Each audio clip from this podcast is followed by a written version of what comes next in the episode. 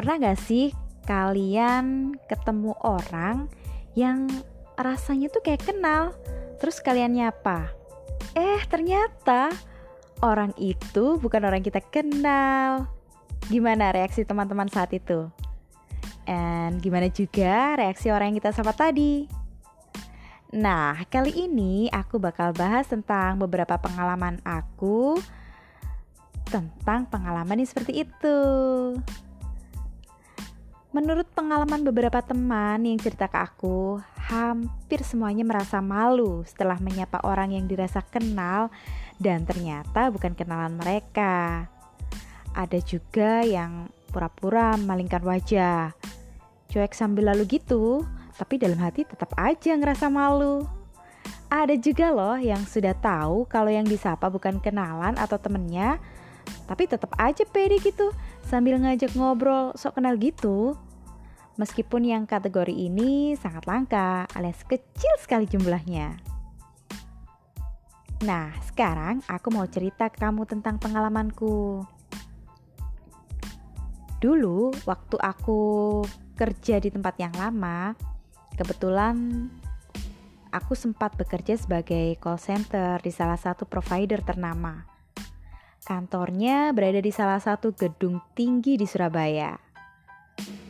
Lokasi kantorku saat itu ada di lantai paling atas, di lantai 12 tepatnya.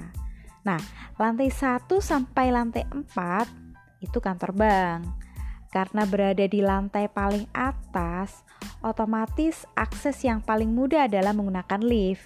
Gile aja kalau harus naik tangga bisa kram nih kaki tujuh hari tujuh malam kali ya. Kaku gitu.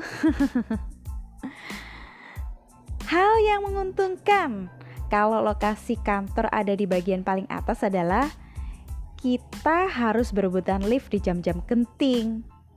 Ini bukan menguntungkan tapi apes pastinya. Nah jam masuk kerja yang bersamaan dengan kantor-kantor lain ini membuat kita harus ekstra ngantrinya. Ngantri masuk lift. Suatu ketika ketika aku dapat schedule tugas jam kantor pada umumnya jam 8 pagi tepatnya. Nah seperti biasa tuh pasti ngantri dong. Aku ngantri di bagian paling depan depan pintu lift tepatnya. Saat pintu lift terbuka nah di dalam lift itu, aku melihat ada sosok ibu-ibu yang aku ngerasa kenal banget. Mbak Ririn namanya. Karena sudah lama nggak satu shift, otomatis aku kegirangan ketemu dia. Dan spontan aja aku teriak kegirangannya pada dia. Mbak Rin, gimana kabarnya? Lama ya mbak, kita nggak satu shift. Aku nyerocos saja udah kayak kereta api tuh. Tapi aku ngerasa ada yang aneh nih karena orang yang aku sapa tadi nggak ngerespon sama sekali. Malah cenderung cuek gitu.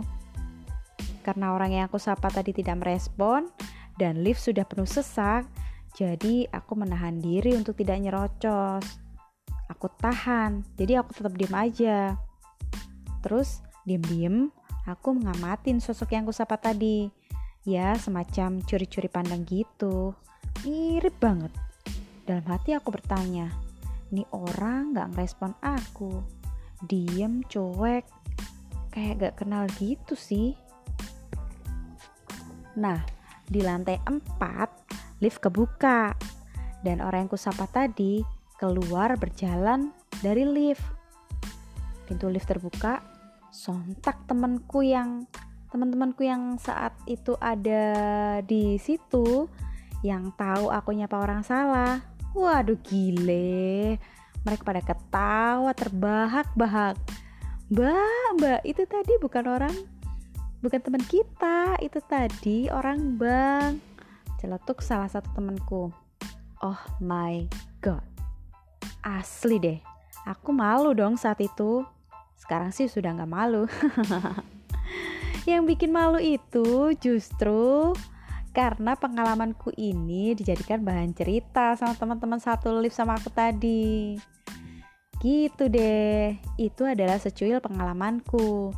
Mungkin di antara kalian ada yang ngalamin sama kayak aku?